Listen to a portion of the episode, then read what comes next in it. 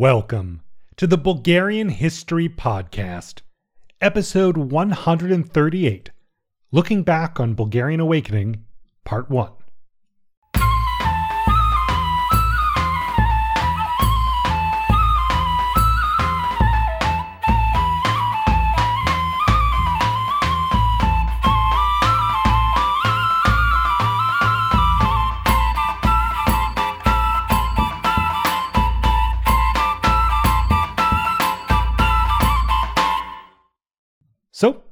Here we are in the season six recap. Uh, yeah, quick mention no new patrons. It's only been a couple days since the last episode.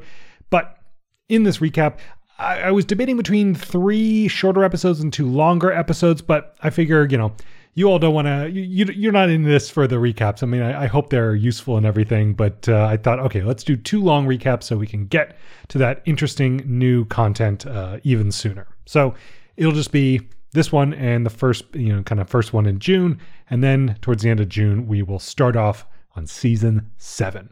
God, it's wow, there's been seven of these seasons. Okay, so we started off back in 1807. The Napoleonic Wars were raging, with France having just won a major victory. The Holy Roman Empire was just destroyed, it doesn't exist anymore, and Serbia was engulfed in rebellion, caught between the Russians and the Ottomans. Now, in the Ottoman Empire, a pro reform sultan had just been deposed as the Janissaries exerted their authority. However, just a year later, the, another sultan was ousted by a Janissary force, so the Janissaries are really flexing their muscles. At this moment, an agreement was reached to limit the power of the Sultan, giving the institutions of the Ottoman state more power and making the Ottoman state more modern. Other reformers were also beginning to work on building a new Ottoman army. In response, the Janissaries again reacted and took control, but they were surrounded in the palace and found that their power was basically limited as they were defeated in this power struggle, and the Sultan gained more power vis a vis the Janissaries. Now, around this time, war with Russia resumed, and the Serbs continued fighting the Ottomans. The Russians made little progress, and the Serbs lost ground switching to defense to help protect Belgrade. A few years into the war, the Ottomans crossed the Danube but were cut off and defeated, leading to the Treaty of Bucharest in 1812, allowing Russia to annex Bessarabia. Ironically, this is kind of the event that seems to bookend these two seasons, or this whole season. Um, and yeah, this ends the war, but it only ends the war for Russia. The Serbs were horrified by this treaty because it only gave them autonomy within the Ottoman Empire when what they really wanted above all else was full independence. Now, the Serbian leader and self proclaimed King Karadzic again found this totally unacceptable and therefore decided that the Serbs would continue to fight for their full independence. However, shortly after this, Napoleon invaded Russia, meaning Serbia couldn't expect any help from Russia. Thus, the Ottomans were completely free to focus entirely on crushing the Serbs, which they did in 1813. Karadzic fled to Austria, and Serbia faced harsh reprisals. Soon, those reprisals led to Karadzic's more practical and negotiation focused rival Milos Obrenović, leading a second Serbian uprising.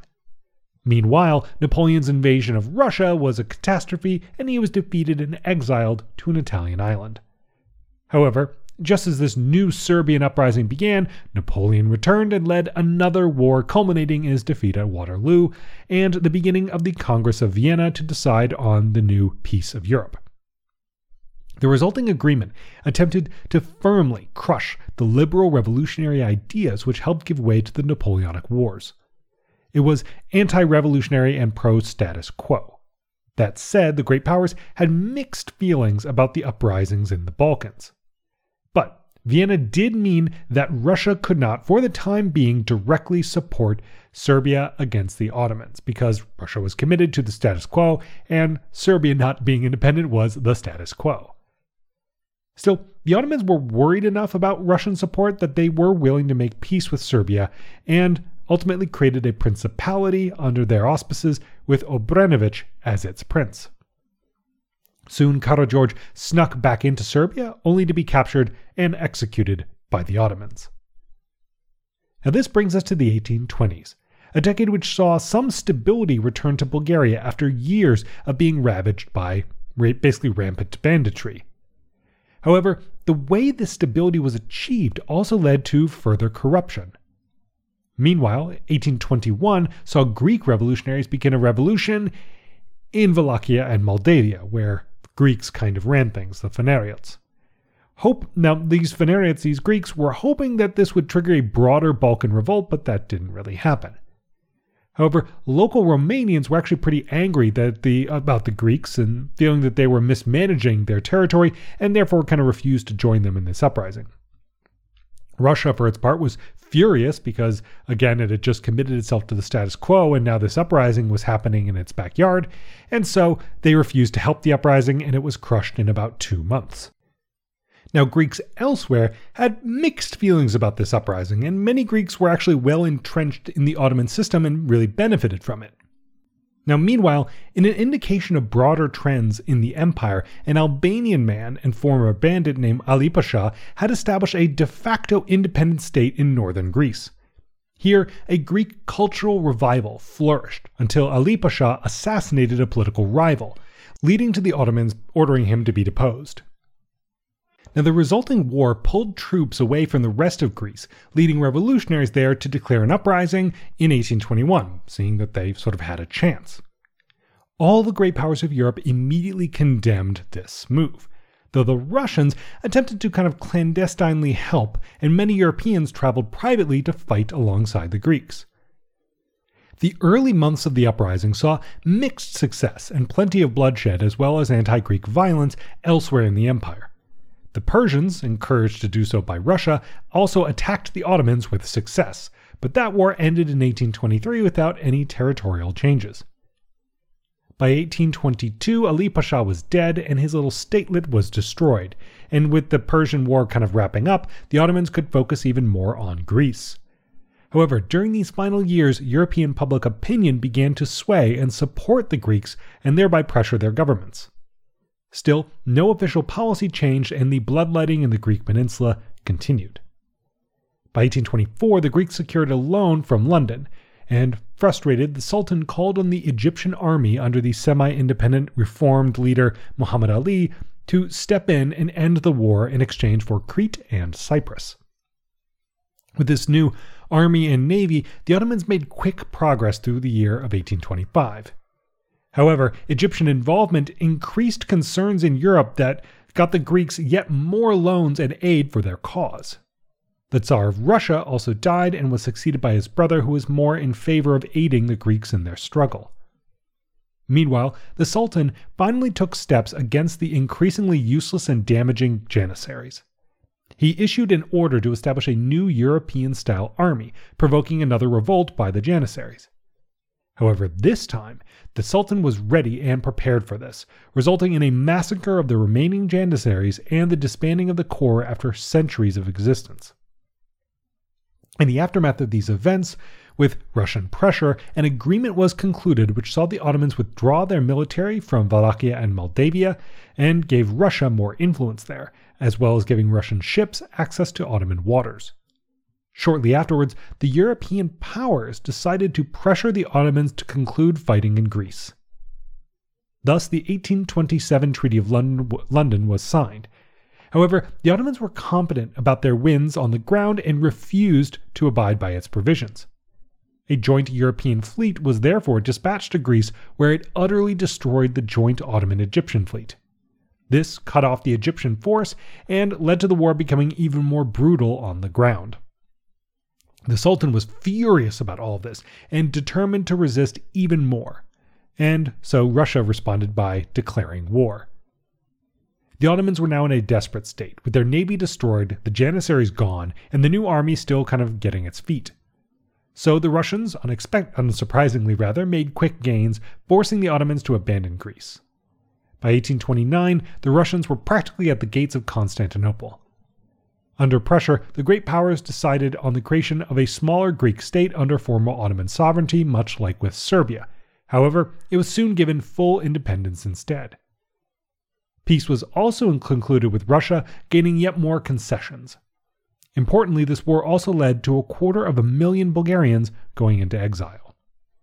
Overall, though, things were bad for the Ottomans as they had now lost control of Serbia, Greece, Wallachia, and Moldavia in less than a decade. While the Greek War of Independence had been raging, though greater stability in Bulgaria led to a substantial increase in trade and the establishment of Bulgarian trading concerns throughout Europe. That increased prosperity and helped fuel more education and literary output, including the publication of a kind of encyclopedia by Bulgarian Peter Beron, which helped spread the Bell Lancaster education system throughout Bulgaria. Now, after the Russian War, a Bulgarian who had fought with the Russians attempted to organize an uprising in Bulgaria against the Ottomans, but the Russians put a stop to this. But by the 1830s, Bulgarians were beginning to found new schools as the national revival there progressed further. The Ottomans, for their part, were slowly implementing reforms as their new small professional army got off the ground. However, this meant that for the time being, they would have to rely more on irregular soldiers. In Greece, the new king Otto I of Bavaria was struggling to govern the independent but also deeply fractured society.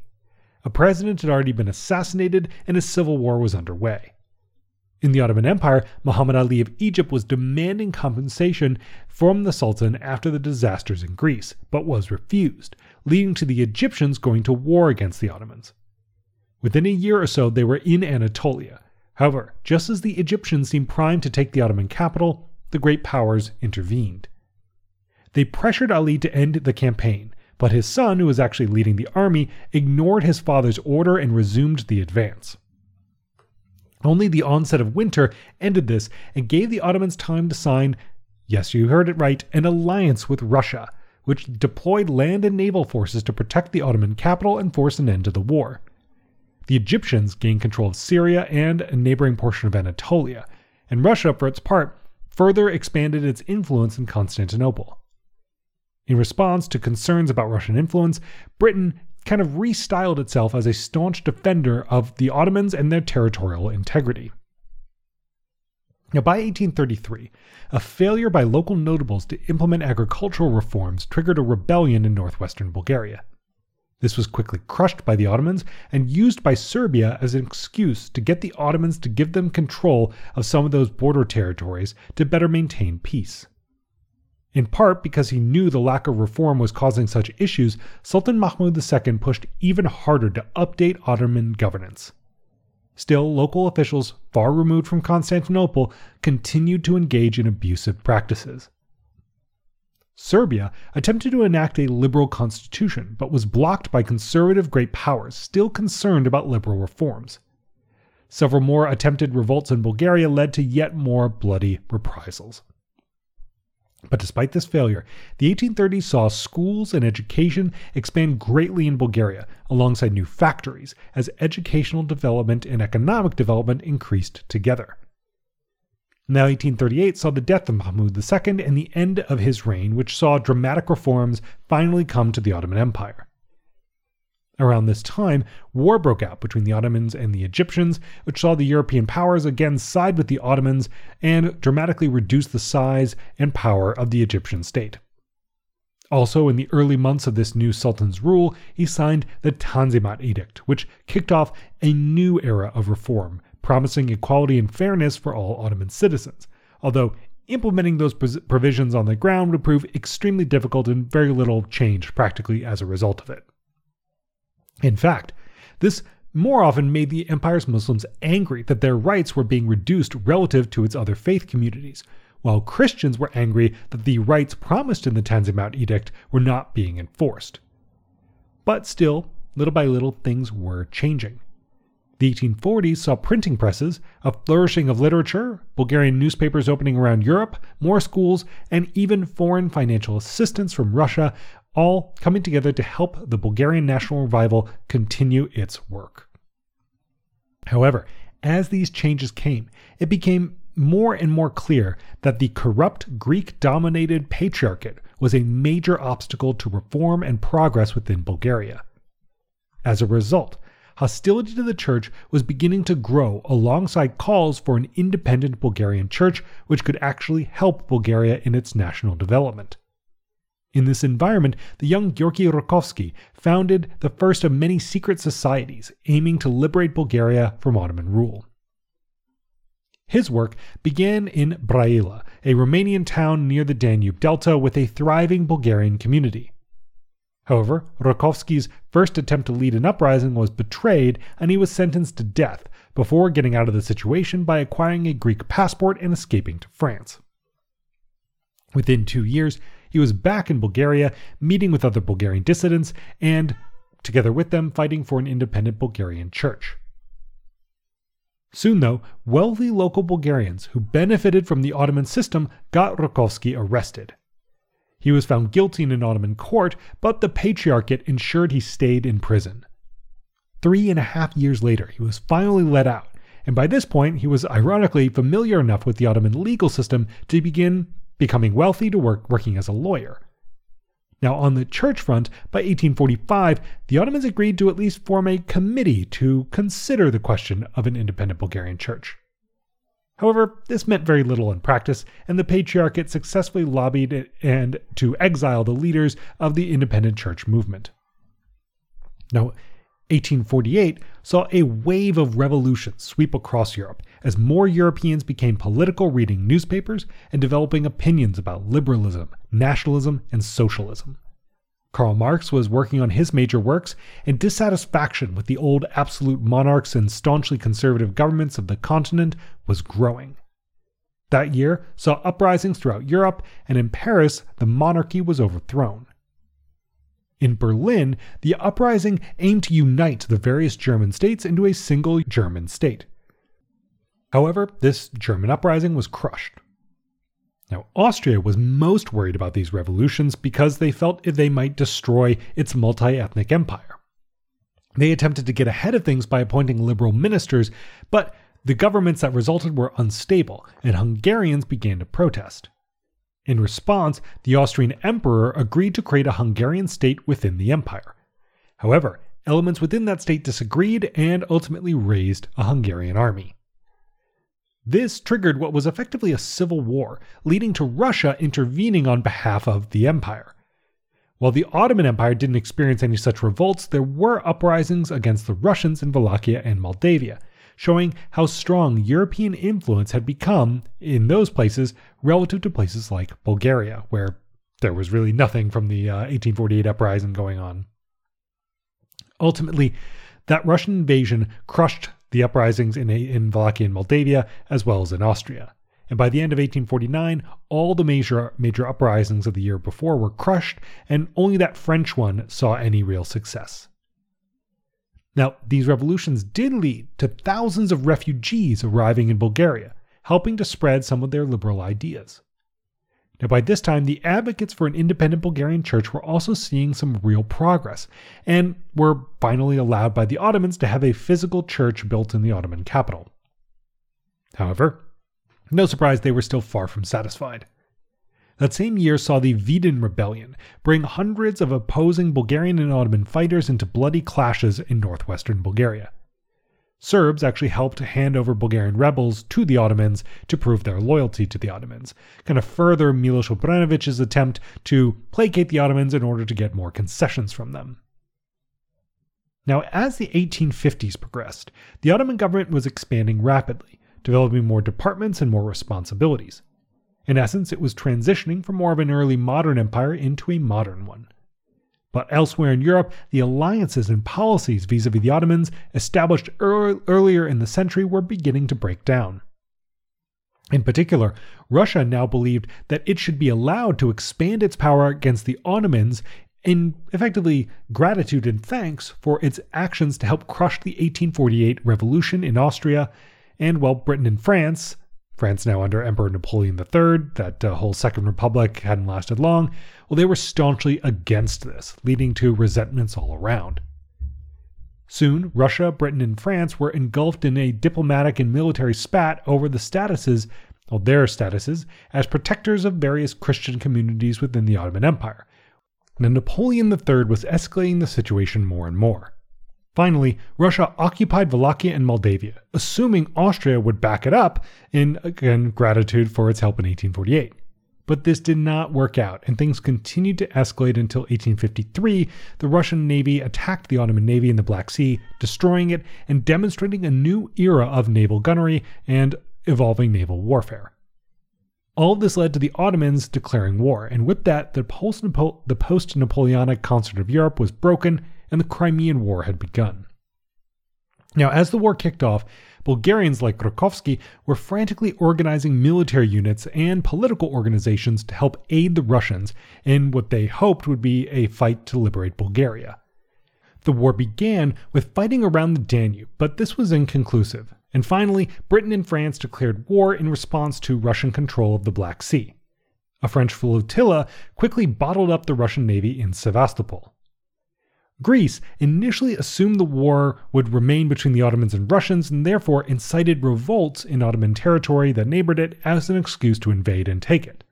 However, these revolts were crushed, greatly embarrassing King Otto. Meanwhile, British and French soldiers began landing in Varna in great numbers as Austria pressured Russia to withdraw from Wallachia and Moldavia. Just as the Ottomans began to make some gains there, Russia took Austria's position as a way to close that theater and withdrew. In response, the Allied powers decided to invade Crimea by sea.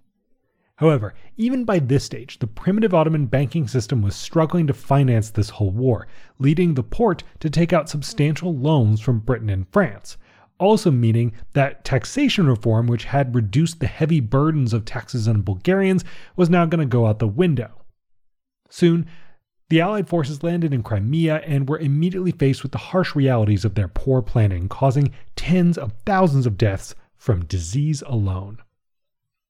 In this moment, the Allies had a chance to quickly defeat the Russians in Crimea but squandered it, leading both sides to dig in and begin a bloody siege at Sevastopol. That winter caused more deaths on both sides as Sardinia Piedmont joined the war, hoping to gain support to unify Italy. By late 1855, the Allies had fulfilled their main objectives in Crimea, and early the next year, peace talks began. Not much territory changed hands because the main purpose of the war was to really maintain the status quo.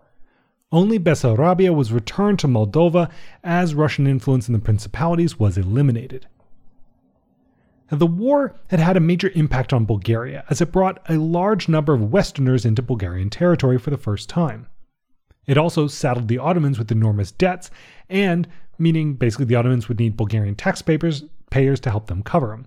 And most importantly, this all led to a bit of a refugee crisis as hundreds of thousands of Tatars fled Crimea into Ottoman lands, with many coming to Bulgaria and holding a deep resentment of Christians treating locals badly. All this led to a lot of violence and resentment within Bulgaria. Russia, for its part, was now humbled and isolated. The long ties between Russia and Austria were severed, and the latter was also weakened and would soon see its position in Europe diminished as a result. Lastly, for Bulgarians who had long looked to Russia as the great power most able to bring them liberation, the war forced them to consider other options. In the aftermath of the war, Britain and France encouraged the Ottomans to continue their reforms, leading to another major reform edict in 1856 to further establish civil rights in the empire, well, at least in theory. But even if the Ottoman state was somewhat unable to change the way its governance existed on the ground, European influence was changing Bulgaria quite a lot, the way people dressed and spoke were changing as people in every corner of Bulgaria became more aware of European styles. Family names also began to become more common. Tied to all this was the gradual development of a Bulgarian middle class as trade brought wealth, wealth paid for education, and people became more aware of the wider world through tools like newspapers. However, publishing these newspapers was pretty dangerous, as Rakovsky found out when he was arrested in Austria with Serbian aid and extradited to Wallachia.